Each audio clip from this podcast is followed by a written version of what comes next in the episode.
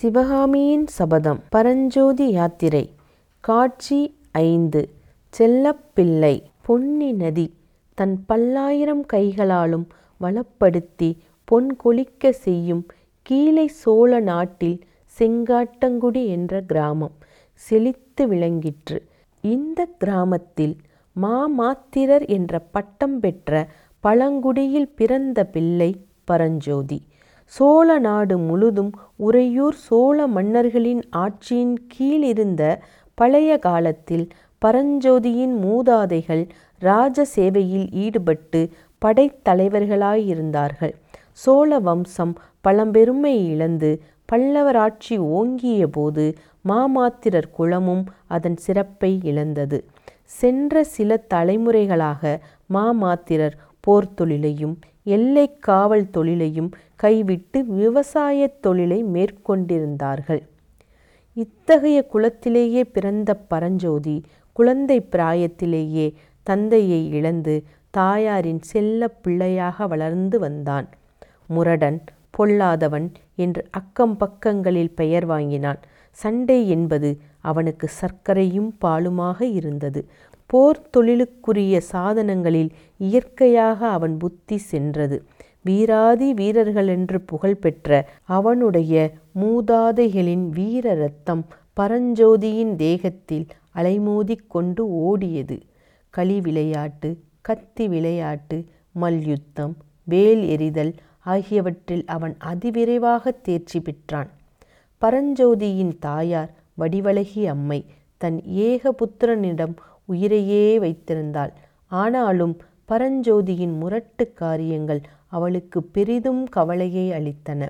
அந்த மூதாட்டி சிவபக்தி செல்வத்திலும் கலைச்செல்வத்திலும் சிறந்த குடும்பத்திலேயே பிறந்தவள்.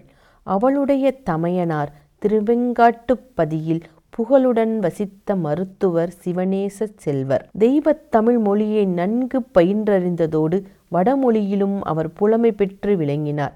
வைத்திய கலையில் தேர்ச்சி பெற்று நோய் தீர்ப்பதில் வல்லவராயிருந்தார். அந்த சிவபக்தரின் மூத்த பெண்ணுக்கு உமையாள் என்று பெயர். அழகிலும் குணத்திலும் அவள் இணையற்று விளங்கியது போல கல்வியிலும் சிவபக்தியிலும் சிறந்து விளங்கினாள்.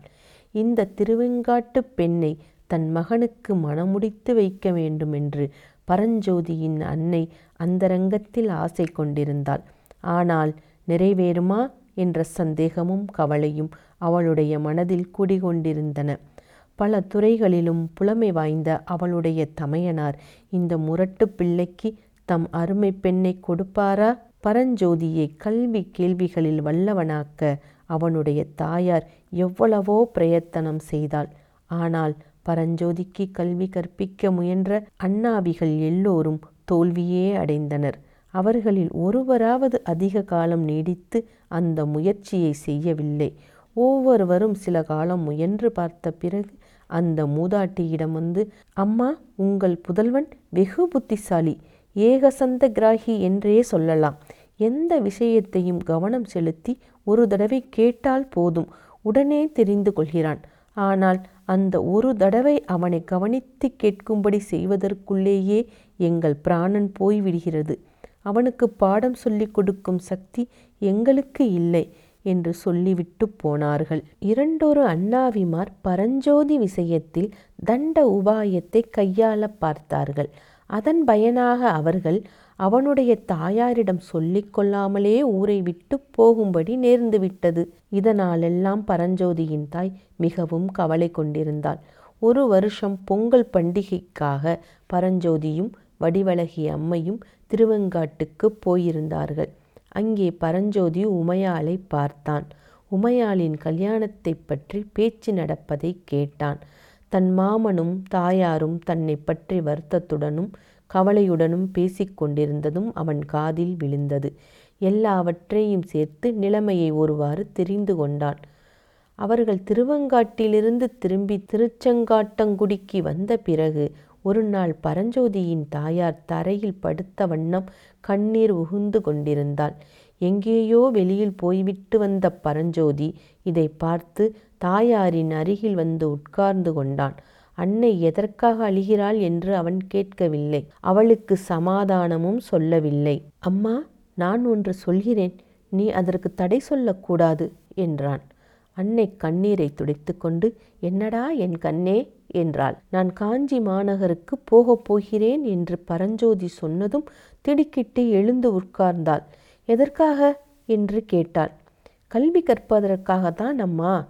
இத்தனை நாளும் நான் கல்வி கற்காமல் வானாலை வீணாய் கழித்து விட்டதை நினைத்தால் வருத்தமாய் இருக்கிறது என்றான் பரஞ்சோதி.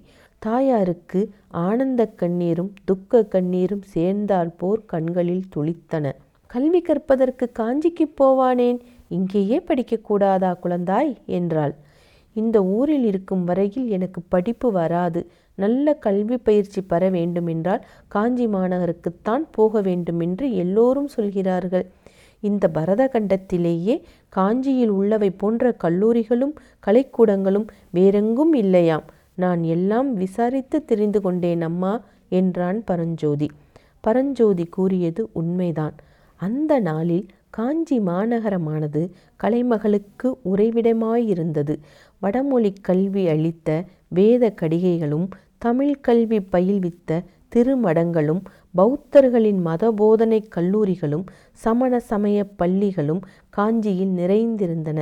இன்னும் சித்திரம் சிற்பம் சங்கீதம் ஆகிய அருங்கலைகளை பயில்வதற்கு சிறந்த கலைக்கழகங்களும் இருந்தன. இவற்றையெல்லாம் விட காஞ்சி மாநகருக்கு பெரும் சிறப்பளித்து தமிழகம் எங்கும் பெரும் கிளர்ச்சி உண்டாக்கிய சம்பவம் ஒன்று சில காலத்துக்கு முன்பு நிகழ்ந்திருந்தது. அந்த சம்பவம் மகாவீரரும் மகா புத்திமானும் சகலகலா வல்லவருமான மகேந்திரவர்ம சக்கரவர்த்தி திருநாவுக்கரசரின் மகிமையால் சமண மதத்தை துறந்து சிவநேச செல்வரானதுதான்.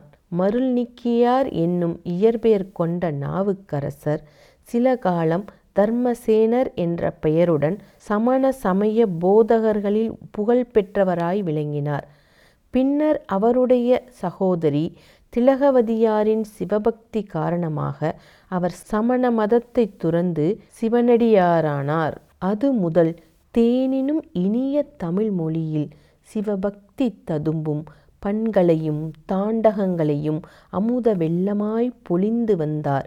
அந்த தெய்வீக பாடல்களின் மகிமையில் ஈடுபட்ட மகேந்திர சக்கரவர்த்தியானவர் நான் நாட்டுக்கரசன் தாங்கள் நாவுக்கரசர் என்று மருள் நீக்கியாரை போற்றியதோடு சமண மதத்தையே துறந்து சிவநேசராகிவிட்டார்.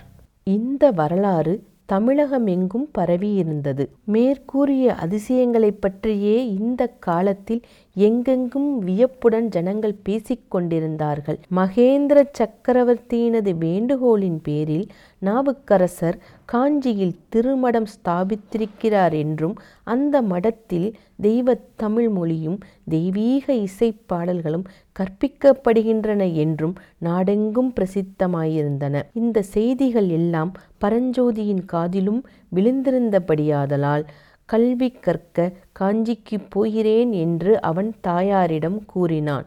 ஏக புதல்வனை பிரிந்திருக்க வேண்டும் என்பதை நினைத்து வடிவழகிய அம்மை பெரும் வேதனையை அடைந்த போதிலும் கல்வி கற்கப் போகிறேன் என்று பரஞ்சோதி கூறியது அவளுக்கு ஒரு பக்கத்தில் அளவில்லாத மகிழ்ச்சியையும் அளித்தது.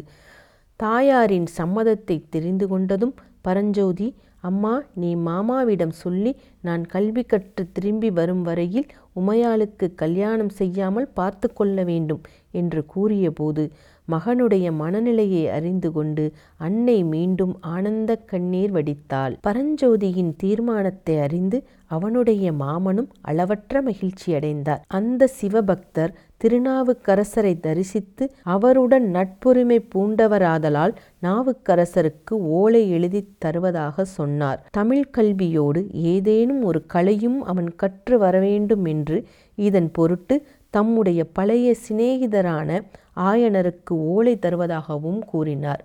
பரஞ்சோதியின் மனநிலையை அறிந்து கொண்டு அவன் கல்வி பயின்று திரும்பியதும் உமையாளை அவனுக்கே மனம் செய்து தருவதாகவும் உறுதி கூறினார். நல்ல நாள் நல்ல வேளையில் பரஞ்சோதி அன்னையிடமும் மாமனிடமும் ஆசி பெற்று மற்ற எல்லோரிடமும் விடைபெற்று கொண்டு காஞ்சி மாநகருக்கு புறப்பட்டான். புறப்படும்போது கடைசியாக அவனுடைய மாமன் கூறிய புத்திமதி என்னவென்றால் பா பரஞ்சோதி தூரவழி போகும்போது கையில் வேலுடன் நீ புறப்படுவது நியாயம்தான். ஆனால் வழிப்பிரயாணத்துக்கு மட்டும் வேலை துணையாக வைத்துக்கொள். காஞ்சி மாநகரை அடைந்ததும் வேலை தலையைச் சுற்றி வீசி எறிந்துவிடு அப்புறம் கல்வி கற்பதிலேயே முழு கவனத்தையும் செலுத்து என்பதுதான். மீண்டும் அடுத்த எபிசோடில் சந்திக்கும் வரை நான் ஷோபா.